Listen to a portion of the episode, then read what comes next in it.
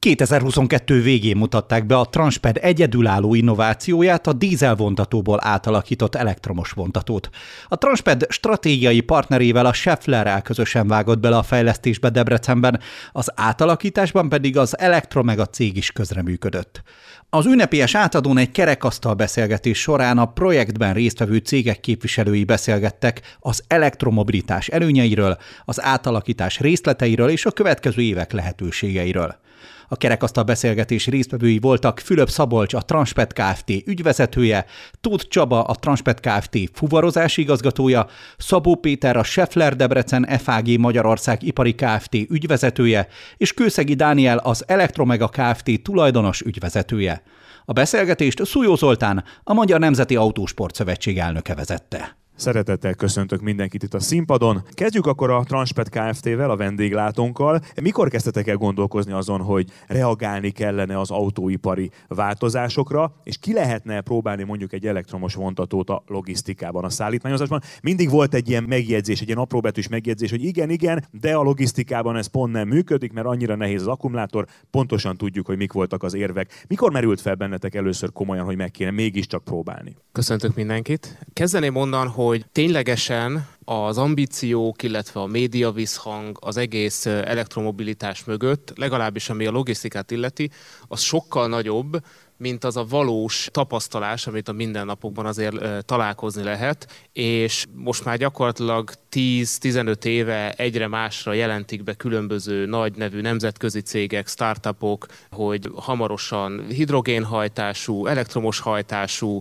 ilyen-olyan-amolyan eszközöket állítanak forgalomba, és a gyakorlat az, hogy ezeket nem látjuk a valóságban, és az Egyesült Államokban már nem egy menedzser ül előzetes letartóztatás olyan startupoknak a menedzserei, akik lényegében a világot becsapva szedtek össze egy csomó befektetői pénzt ebben a témában, úgyhogy nem árt óvatosnak lenni ebben a témakörben. És mi a Transpednél, mint családi tulajdonú vállalatnál rettenetesen fontos számunkra az üzleti etika, és szeretnénk ezen az alkalmon is, és úgy általában is a greenwashingot, tehát azt a, azt a fajta ilyen felesleges vagy üres média puffogtatást elkerülni, és inkább a konkrétumokról, a gyakorlati megvalósításról beszélgetni. És emiatt ugye eléggé gyanakodva figyeljük most már szerintem egy tíz éve azt, hogy mi zajlik ebben a kérdéskörben, és körülbelül talán három évvel ezelőtt egy konferencián találkoztunk az Elektromegának a képviselőivel, akiknek az volt az ötletük, hogy mi lenne, hogyha elengednénk ezt a csillagháborús víziót, hogy valami teljesen újra rajzolt, futurisztikus űrhajóval próbálunk fuvarozni, hanem helyette nézzük meg, hogy mi működik a, a gyakorlatban. Vannak jó alvázak, egy elektromos hajtáslánc sokkal kisebb helyet foglal el, mint egy hagyományos hajtáslánc. Szereljünk át eszközöket, és nézzük meg, hogy ez működik a gyakorlatban.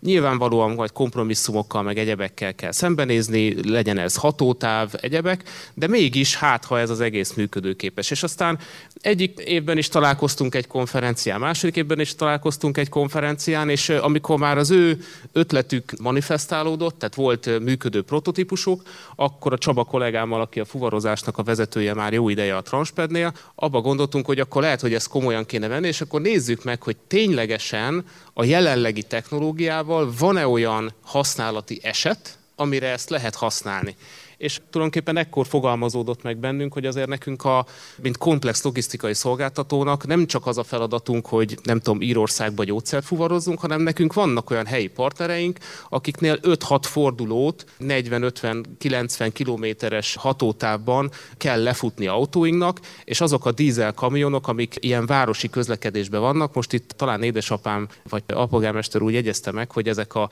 régi ifák 40 litert fogyasztottak százon, hát mindenkit el kell szomorítsak, hogy ma a városi közlekedésben közlekedő dízel teherautó pontosan ugyanúgy 40 litert fogyaszt, mint ahogy egyébként ezt 89-ben tette egy rába közúton, ugyanis a, a helyi közlekedésben állandóan meg kell állni, piros lámpa, újraindulás, stb., és ezek a, ezek a dízeljárművek nem erre vannak kitalálva, tehát gyakorlatilag egy, egy, egy óriási energiapazarlás, ami ebben történik. Miközben a termikus hatásfoka a legjobb egyébként nagyjából ezeknek a Igen. motoroknak a világon. Igen. És akkor elkezdtünk számolgatni, és arra jöttünk rá, hogy tulajdonképpen ez az eset, amiből nálunk azért van egy tucatnyi a vállalatban, ezekre valószínűleg jó lenne ez az eszköz. És akkor én jóvá hagytam a Csabának azt a projektjét, hogy akkor járjon ennek a dolognak utána, az elektromegásokkal közösen készítsenek erre egy üzleti tervet, és ennek az lett az eredménye, hogy talán ennek az évnek a legelején született maga az az elvi egyetértés, hogy jó, akkor ennek most már tényleg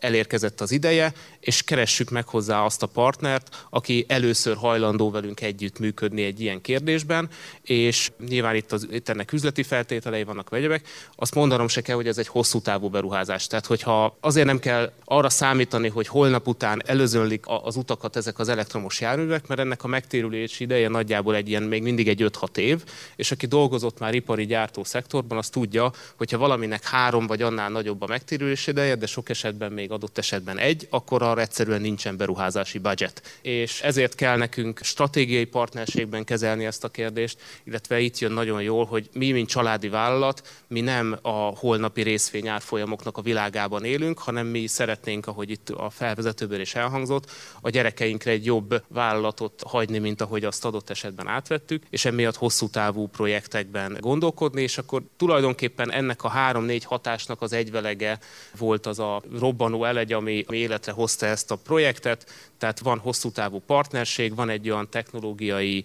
cég, aki ezt képes megcsinálni, nekünk van ebbe fenntartatósági, üzleti racionalitás, üzleti szándék, és azt gondoljuk, hogy hosszú távon tudunk egy olyan racionális lépést tenni a jövő irányába, ami elérhető, ami gyakorlatias, nem valamiféle marketing lufi, és emiatt ugrottunk bele ebbe a fejlesztésbe. Hát nagyon szépen köszönjük ezt az összefoglalást, egyébként pedig ugye annak idején, amikor még a számítógépeket úgy raktuk össze mindenféle félhomályos és meglehetősen rossz levegőjű kollégiumi szobákban, amikor mondta, hogy kéne egy számítógép, akkor aki értett hozzá, visszakérdezett, hogy de mire kell. Ugye pontosan itt is erről van szó, hogy meg kell találni a felhasználásnak a pontos helyét, ahol valóban minden szempontból megtérülhet egy ilyen eszköznek a használata, és ebben egyébként az ebbéli nyitottság azt gondolom, hogy mindenképpen találkozott a szándékkal.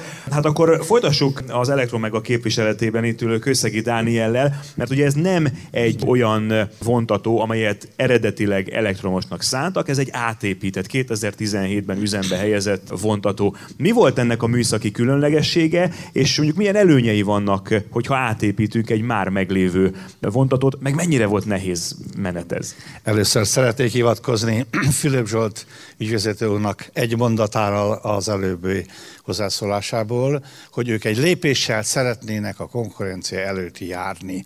Most az egész történet, ahol most együtt lehetünk, és annak az eredménye ez erről szól, egy lépéssel a konkurencia előtt. És ráadásul abszolút realisztikusan. Nagyszerű volt itt az előbbi hozzászólás is, pontosan ebben, hogy nem lufit fújunk, hanem abszolút realisztikusan.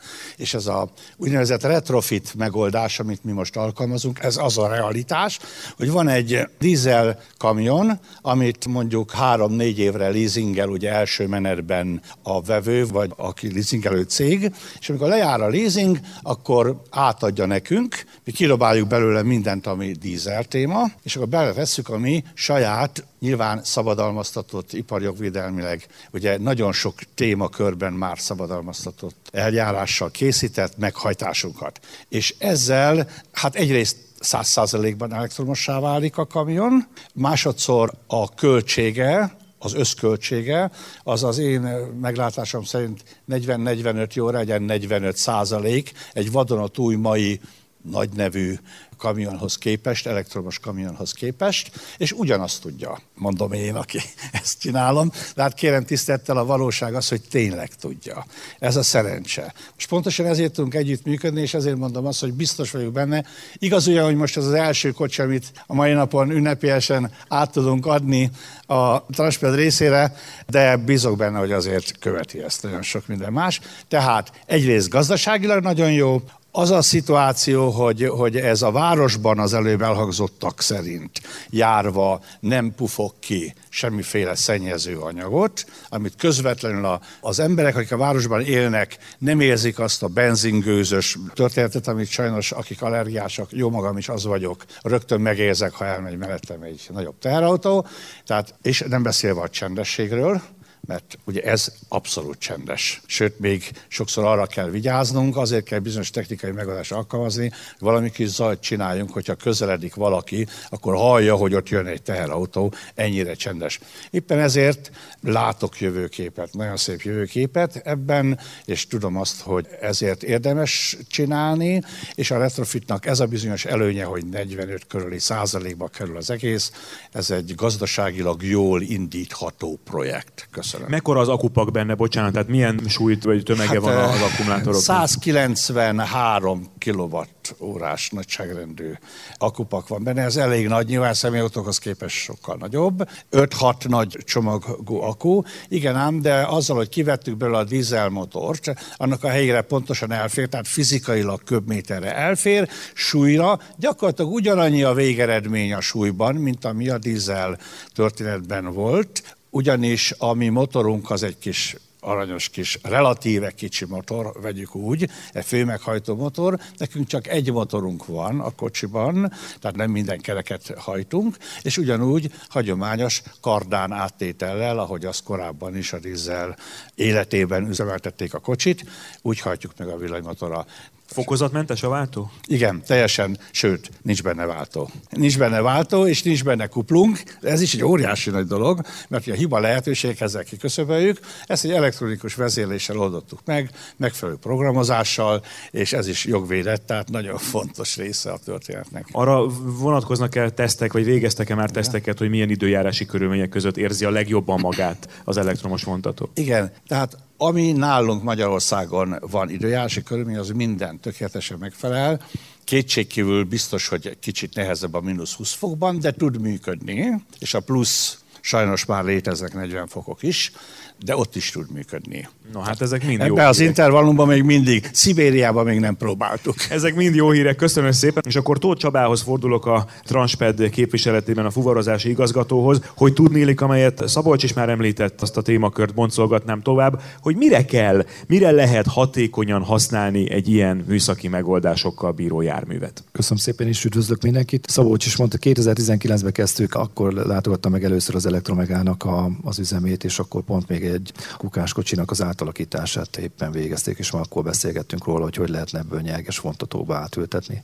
Ez egy hosszú út, mert a, a gyári nyerges vontatókat is megvizsgáltuk, mert ma már egyre több gyártó kínál gyári megoldást ezekre, de ahogy Dániel is mondta, ezek, ezek egy nagyon drága és jelenleg még nem hatékony megoldásai ennek a problémának. A legfontosabb az volt, hogy azt döntöttük el, hogy mire lehet használni ezt az elektromos vontatót. Arra lehet használni, hogy egy ilyen rövid távú, úgymond járatokban, ahol városon belül vagy két közeli város között raktár, gyár közötti kiszolgálásban tud ez a vontató jól és hatékonyan működni.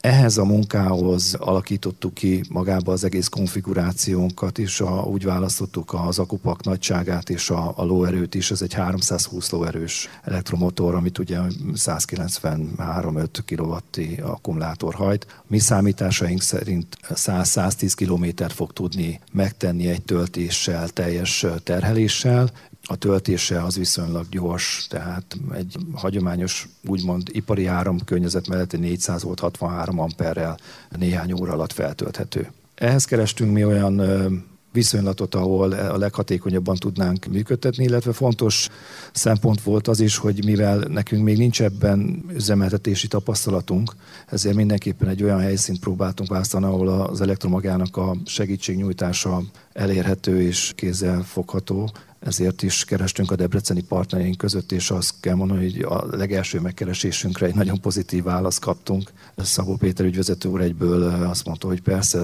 beszéljük meg, dolgozzuk ki, és nézzük meg ennek a lehetőségét, és ezzel a pozitív visszajelzéssel tudtunk ebbe elindulni, és így tudtuk ezt megvalósítani. Próbálta-e már valaki a gépkocsi vezetők közül, a sofőrök közül, és ha igen, akkor milyen visszajelzés érkezett, illetve kell-e egyébként másként tréningezni, elnézést a kifejezésért, azokat, akik ezt fogják vezetni? Igen, próbáltuk, én is próbáltam. Nagyon jó élmény úgy vezetni. Vannak már próbafuvarjaink ezzel a kamionnal végezni, igaz, hogy csak így nagyon burkoltan így a városba egy-két fuvart végeztünk vele. Amire nagyon kell vigyázni, a hagyományos vontatóval szemben nagyon direkt a nyomatéka. Ezért ugyan vadonatúj gumikkal szerettük fel ezt a használt vontatót, de az látszik, hogy a, a próbakörök azért elég viselik ezt a, ezt a gumit. Ezt kell megtanítani bizonyítanunk a gépkocsivezetőknek, hogy itt nem kell egyből nagy gázzal és elindulni, mert a kerekek nagyon hamar kipörögnek. Ez a legfontosabb amúgy, ami a változás. És a felező használatát is el kell nyugodtan felejteni. Lett volna ott egy hozzászólás nyugodtan, ragadj. Nem. Hogy erős a kocsi, tehát ebből is látszik, hogy mennyire erős az elektromos meghajtás. Dízelhez Igen, azonnal a rendelkezésre áll a nyomaték, és ezt szokni kell egyébként ez... még egy hétköznapi utcai elektromos autóban is. Igen, igen, igen. Ez. És akkor Szabó Péterrel folytatnánk a Scheffler képviseletében. Mióta tart a két cég együttműködése, és mi volt a legvégső érv, amivel meggyőzték, hogy igen, ebbe érdemes lenne beszállni? Szeretettel köszöntök én is mindenkit. Ugye közel 15 éve tart a kapcsolatunk. Sok év nem kellett hozzá, mert szeretjük a kihívásokat, és akkor a kollégák először hozták, és ugye a jármű is volt bent nálunk a cégnél, akkor úgy döntöttünk, hogy igen, vágjuk bele, és, és próbáljuk ezt közösen megvalósítani. Ugye nekünk a cég számára is nagyon fontos a fenntarthatóság, nem az energiaárak miatt már sokkal hamarabb elkezdtünk ezzel foglalkozni, és én úgy gondolom, hogy amit az előttem szólók elmondtak, nagyon fontos az, hogy nézzük meg azt, hogy hol van tényleg lételem annak, hogy ilyen elektromos hajtású autókat használjunk.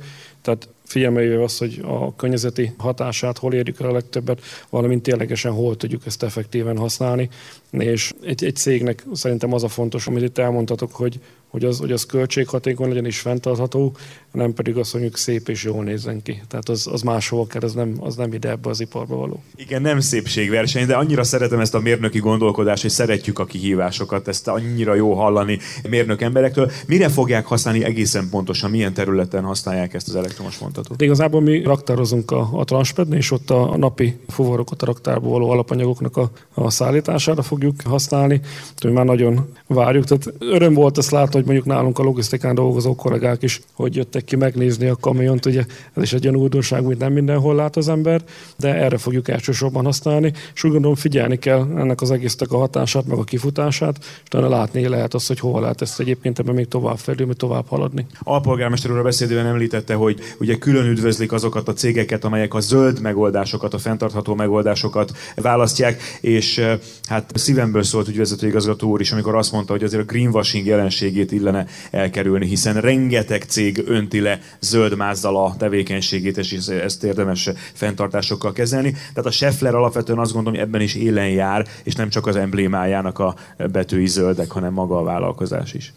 Igen, tehát a cégnek már nagyon régi célkitűzése, hogy karbonsemlegesség irányába mozduljon el. Nekünk is rengeteg a cégnél itt Debrecenben rengeteg olyan technológiai megvalósításunk volt, amivel ezt elősegítettük. Ugye ennek a hozománya volt az, hogy kaptuk a fenntartható Debrecen díjat. Én úgy gondolom, hogy ami a legfontosabb az, hogy például el tudjuk azt mondani most már, hogy, hogy fűtésre, meleg vízre a gyárunkba gázt már nem használunk, csak hulladékhőt, tehát a kompresszoraink, a gépeink által termelt hőt forgatjuk vissza, valamint olyan technológiai vizeket, folyadékokat tisztítunk meg egy szeparátorral, amivel utána újra tudjuk használni a vizet, tehát próbáljuk ezt a körforgást elősegíteni, egyértelmű, mi egy, mi egy fémipari, fém megmunkáló vállalat vagyunk, tehát itt, itt nagyon fontos az, hogy minél költséghatékonyabbak legyünk, de így, hogy a költséghatékonyság találkozott a fenntarthatósággal, igazából nekünk ez egy ilyen win-win szituáció. Próbáljuk folyamatosan keresni azt, hogy hol tudjuk ezeket a projektjeinket továbbvinni. Most tervezzük, hogy a napelemparkot a, a cég területére, tehát igyekszünk megtalálni azt a, azokat a lehetőséget, hogy egy, egy 30-35 százalékban saját magunk tudjuk megtermelni azokat a energiaforrásokat, amire a cégnek szüksége van. Úgyhogy ez már most már lassan tényleg így beleívódott a, a cég, meg az ezzel foglalkozó kollégáknak a, a, a vérébe, és igazából nem is kell nagyon workshopozni, meg, meg brainstorming, hogy mit akarunk, hanem tényleg jönnek maguktól különböző ötletekkel, ami szerintem egy nekem, mint a, a cég ügyvezetőjének egy nagyon kényelmes feladat, mert igazából csak azt kell kiválasztani, hogy melyiket valósítsuk meg, és én úgy gondolom, hogy ez a lényeg ennek az egésznek, hogy, hogy lássák annak az effektjét, hogy ez tényleg jó, ez tényleg megtérül, tényleg van hatása egyébként a környezetre, és utána tényleg a jobbnál jobb ötletekkel tudnak érkezni a kollégák, és igyekszünk mindent, amilyen ezt megvalósítani. Hát nagyon szépen köszönjük, és ehhez sok sikert kívánunk. És akkor, hogyha Fülöp Szabolcsal indultunk, akkor zárjuk is vele ezt a beszélgetést. Milyen tapasztalatgyűjtés zajlik most majd a következő időszakban ezzel az elektromos vontatóval, és mondjuk felmerülte már az elektromos megoldásoknak az alkalmazása mondjuk más területein is a cégnek? Hát amikor két-három évvel ezelőtt ebben elkezdtünk gondolkodni, akkor még egy picit mások voltak a, a feltételezések, más volt a szituáció, mint most. Időközben A három éves projekt közben jött például az az ötlet, hogy napelemeket szereljünk a raktárunknak a, a tetejére. Tatabányán is és Debrecenben is egy-egy composabb, kifejezetten az ipari park kiszolgálására használatos naperő termelő egységeket szereltünk föl. Ezek ugye nem termelnek vissza a villamos hálózatban, hanem kifejezetten az ipari parkban kerülnek felhasználásra, és például menet közben kellett újra gondolni. Ugye korábban arra gondoltunk, hogy hát este kényelmesen föl lehet majd tölteni a járművet, semmi probléma nem lesz vele. Csak hát ugye az, az energiárak változása miatt most egyáltalán nem ez van fókuszban, hanem az, hogy hogyan lehet olyan töltési stratégiát csinálni, amikor a nappal megtermelt elektromos áramból lehet egyébként ezeket az autókat feltölteni, hogy ne menjenek kárba. Most édesapám említette ezt a napelem projektet. Most ez körülbelül úgy tudja a cég Debrecen ipariparnak a felhasználását 30%-ban fedezni, hogy tulajdonképpen csúcsidőszakban körülbelül fele részben tudjuk a, a napelemeket kihasználni, hiszen nem tudunk visszatáplálni a, a hálózatba. Amikor pedig eljön a napnyugta, akkor pedig nyilván nullára csökken a teljesítmény, és ilyen értelemben, tehát olyan időszakokban van szükségünk áramra, amikor azt nem tudjuk felhasználni. Úgyhogy például ebben rengeteg olyan nem tudom, házon belüli optimalizáció, vagy ilyen vezérlési feladat áll még rendelkezés, hogy mondjuk akkor termeljünk hőenergiát, akkor melegítsük a vizet, amikor például a megfelelő energiatermelés van, akkor töltsük a elektromos targoncákat, amik a raktárban működnek. Úgyhogy ez rengeteg olyan finom hangolási feladat van, ami ma már adott esetben nem mérnöki munka, tehát nem fúrni, faragni, csavarozni kell hozzá, hanem informatika, stratégia, menedzsment és ehhez hasonló innovációkat kell ebbe a dologba belevinni. És én azt gondolom, hogy ha mondjuk ennek a elektromos fontatónak jók lesznek a tapasztalatai, és miért lennének jók, hiszen ezért csináltuk, mert nagyon hiszünk ebbe a dologba, akkor azért országos szinten, mint említettem, legalább egy olyan tucatnyi autónk működik, ami hasonló feladatokban vesz részt. Nyilván minden egyes helyen meg kell vizsgálni azt, hogy nem tudom, töltőpont rendelkezésre áll, stb. Tehát vannak azért technikai akadályok szép számmal szinte minden területen, de én azt gondolom, hogy ebben elindulhat egy olyan fejlődés, hogy ez egy, ez egy nagyon, jó, nagyon jó kiegészítő színfoltja lehet a következő tíz éves logisztikának, hogy helyi szinten hogyan lehet ezeket az eszközöket jól és intelligensen használni, és ahogy mondjuk a, a raktáron belüli anyagmozgatásnak, hát az elmúlt 15 évben én legalábbis azt gondolom, hogy a, a modern, nagyobb logisztikai vállalatoknál a gázüzemű targoncáknak tulajdonképpen a 70-80 százaléka lecserélődött elektromos targoncákra, teljesen egyértelmű, hogy normál működésben ezek már hatékonyabban tudnak működni. Én azt gondolom, hogy valószínűleg az elektromos vontatóknak is kell majd egy 10-15 év, mire ezek beérnek, de minél hamarabb belekezdünk ebbe az útba, annál hamarabb tudjuk majd a gyümölcseit szüretelni, és hát kíváncsi leszek, hogy a hosszú távú fuvarozásban mi lesz majd a következő lépés. Szerintem ez például egy olyan kérdéskör, amire jelen pillanatban senki nem tudja a választ, úgyhogy arra biztatnék mindenkit, hogyha szenzációs hírt olvasna holnap valamelyik portálon, akkor kellő gyanakvással kezelje ezt a dolgot. Tehát az iparág jelenleg egy erős útkeresésben van, halvány lila gőze sincs senkinek, hogy most ez a hidrogén meghajtás lesz, amit majd naperőművekbe termelünk, vagy egyébként az elektromos hálózat kialakítható egyáltalán ahhoz, hogy ilyen, ilyen nagyforgalmú tehergépjárművek autópályákon keresztül tudjanak ezen szállítani. Tehát amikor 7-800-900 kilométeres fuvarjaink vannak Európában, és ehhez több száz kilogrammos akupakopat kell magunkkal cipelnünk, és menet közben háromszor, négyszer meg kéne tankolni gyors töltővel az autót egy pihenőidőbe, azért hát finoman szóval. Tehát ehhez ha most egész Európa csak ezen dolgozna, akkor talán tíz év múlva az az infrastruktúra ki tudna épülni, ami ehhez szükséges, és hát hozzáteszem, nem, holnap nem fognak hozzákezdeni ehhez a dologhoz.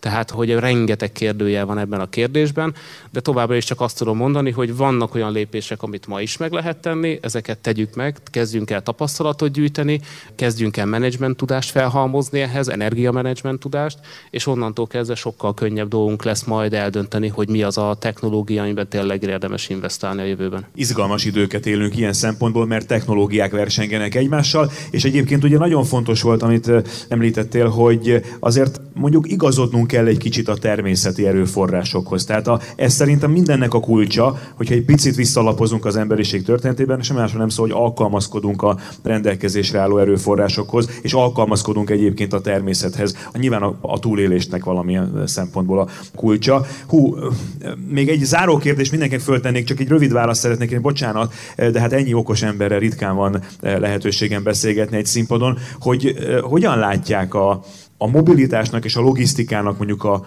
a jövőjét, a közeli vagy középtávoli jövőjét. Tehát milyen kihívásokkal szembesül az, aki most azon gondolkozik például, hogy elektromos autót vegyen, csak egy nagyon praktikus vagy pragmatikus példa, hogy mi lesz ennek a területnek a legnagyobb kihívása. Hiszen ahogy említettük, itt azért a technológiák is jönnek, akkor még a szintetikus üzemanyagról nem is beszéltünk, amit nyilván nagyon-nagyon sok nagy olajipari cég fejleszt, hogy vajon környezet kímélő módon elő lehet-e állítani olyan naftát, olyan üzemanyagot, ami meghajtja akár a régi belső égési motorokat is, és mondjuk lokálisan sem szennyez. Ez lenne mondjuk egy álomvilág, de vajon eljön ez az időszak? Szóval hogyan látják a, a jelenlévők a kihívásait ennek a területnek. Nagyon röviden. Köszönöm Nagyon szépen. röviden, igen. Vannak Magyarországon ma is hidrogén táplálású üzemanyagcellás nem csak kísérletek, inkább fejlesztésnek nevezném már. Több szálon is fut, többek között Debrecen Egyetemen is, és másutt is. Igen, Budapesten Mi... szoktam látni azt a két Toyota Mirai tulajdonost, akik eljárnak az egyetlen hidrogénkútra tölteni. 350 kötőjel 700 báron, amikor mindig behúzom okay. a nyakamat. Nem azt mondtam, hogy holnap reggel ezzel így, így fogok közlekedni, és én csak a nagy ösztömegű járművekről hadd had mondjak csak erről néhány szót. Tehát az én meglátásom az, hogy ez a villamos, elektromos meghajtás fog működni működni hosszú távon, de mivel ez 100 és 200 kilométeres hatótávot tud ma, többet nem Nyilván sok mindentől függ, hogy 100 vagy 200, de ennyit tud. Ahhoz, hogy hosszú távú logisztikai gondolkodás legyen belőle, akkor kell valamiféle más. Ez lehet a hidrogén üzemanyag táplálás, ahol ugye ebből a bizonyos üzemanyag cellából egy nagy, nagy mennyiségű elektromos áram jön ki, és akkor ezzel ugyanez a meghajtás, amivel most beszélünk, és amivel működik már ez a kabel is, azt tud majd akár több száz kilométert, talán azt gondolom, amit a kollégákkal én korábban erről már egyeztettem, egy 4-500 kilométert ők azt mondják, hogy ez fog tudni. Lehet, hogy nem ezret, de azért már 4-500 is elég szép. Tehát e felé nézünk, az, hogy most ez 5 év múlva lesz valóság, vagy 10 év múlva, nem tudom, de kétségkül ebbe az irányba megyünk. A mi cégünk is fog ezzel keményen foglalkozni, mert ebben látjuk a jövőt. Igen, és a nagy kérdés, hogy a fedélzeten van-e az energia hordozó maga, vagy azt töltjük valamilyen rendszerből? Igen, itt a töltés. Ugye említettem, hogy ennek a vontatónak viszonylag egyszerű volt a töltését megoldani, mert nem kellett hozzá külön villámtöltő berendezést beszereznünk, hanem azt sima ipari árammal tudjuk tölteni. De hogyha arról beszélünk, hogy nemzetközi fuvarozás, egy nemzetközi fuvarozásban egy gépkocsi vezető egy vezetési ciklus alatt olyan 700 km tud nagyjából megtenni, tehát az lenne egy logisztikusnak a kívánatos, hogyha 700 km nagy biztonsággal el tudna menni egy jármű, és a pihenő idő alatt lehetne ezt a töltést megoldani. Na most a töltésnek és a töltéssel vannak szerintem nagy problémák itt a hálózattal kapcsolatban, és nem nálunk, hanem Európa és akár az Egyesült Államokat is említhetném, ahol ugye most ezt a 20 szemi trakot forgalomba helyezték.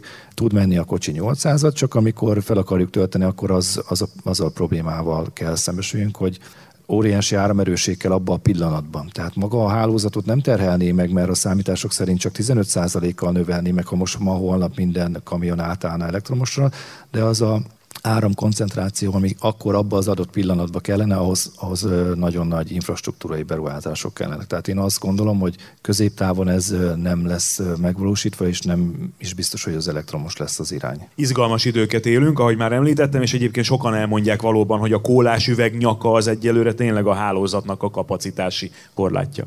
Én úgy gondolom, hogy ennyire fekete-fehér nem lesz, tehát szerintem a, a konvencionális hajtóművek, az elektromos, a hidrogén, vagy akár a szintetikus, ez mindegyik jelen lesz. Itt az lesz a lényeg, amiről beszélgetünk is, hogy melyiket hol lehet hatékonyan felhasználni, és ez lesz szerintem a döntő, hogy melyik milyen arányban lesz jelen a következő 10-20 évben. Viszont az látszik, hogy, hogy az elektromosnál, hogy az infrastruktúrában ott azért, itt csatlakozom, az előttem szólózott azért, ott azért látszik, hogy van deficitünk, és, és ez, ez nagyon összetett dolog, mert az, hogy mennyire lesz hatékony, mennyire lesz használható az egyes energiaforrások, az függeni fog attól is, hogy mennyire állnak rendelkezésre ezek az energiaforrások, akár elektromos áram, akár a szintetikus, akár, akár a hidrogén. Tehát szerintem ez egy ilyen, ilyen kereső úton van most mindenki, és próbálja megtalálni azt, hogy hol, mi lesz a hatékony, de szerintem ez még el fog tartani egy jó pár évig, mire ez kikistályosodik. Viszont, hogyha napi 90-100 kilométert kell menni egy ilyen járműnek, akkor bizony megéri elgondolkozni azon, hogy egy elektromos hajtású járművet használjunk,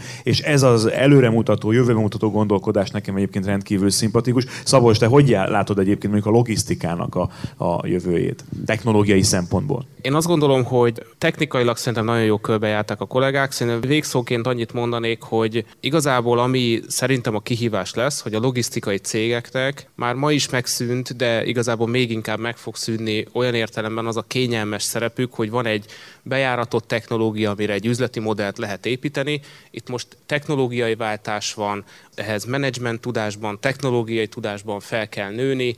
Egyszerű dolgok nagyon komplexé váltak, az, amit eddig természetesnek vettünk, azok egytől egyik fölborulnak, és sokkal inkább rugalmasabban, sokkal robosztusabban kell felépíteni minden cégnek a saját üzletét és a saját üzleti kapcsolatait, és emögött nem, tényleg nem nagy szavakat akarok mondani, hanem, hanem egyszerűen annyival komplexebbé válik ennek az egésznek a kezelhetősége, amiről korábban egyáltalán nem gondoltunk, amit korábban telefonon egy-egy sofőrnek átadott papíron el tudtunk intézni, azt ma már egyáltalán tudjuk elintézni. Informatika kell mögé, azonnali adattovábbítás kell mögé, vezetéstechnika kell mögé, mérnökök kellenek mögé, hogy akkor nem tudom, mi legyen a töltési stratégia. Olyan dolgok, amire nem tudom, a 90-es években logisztikus, meg, meg, meg a ilyesmit tanult, hát nem is hallott ilyen kérdésekről, és ezek nagyon-nagyon felforgatják az egész iparágat, úgyhogy szerintem fölmaradva a lecke, és menedzsment oldalról föl kell kötni a gatyát mindenkinek.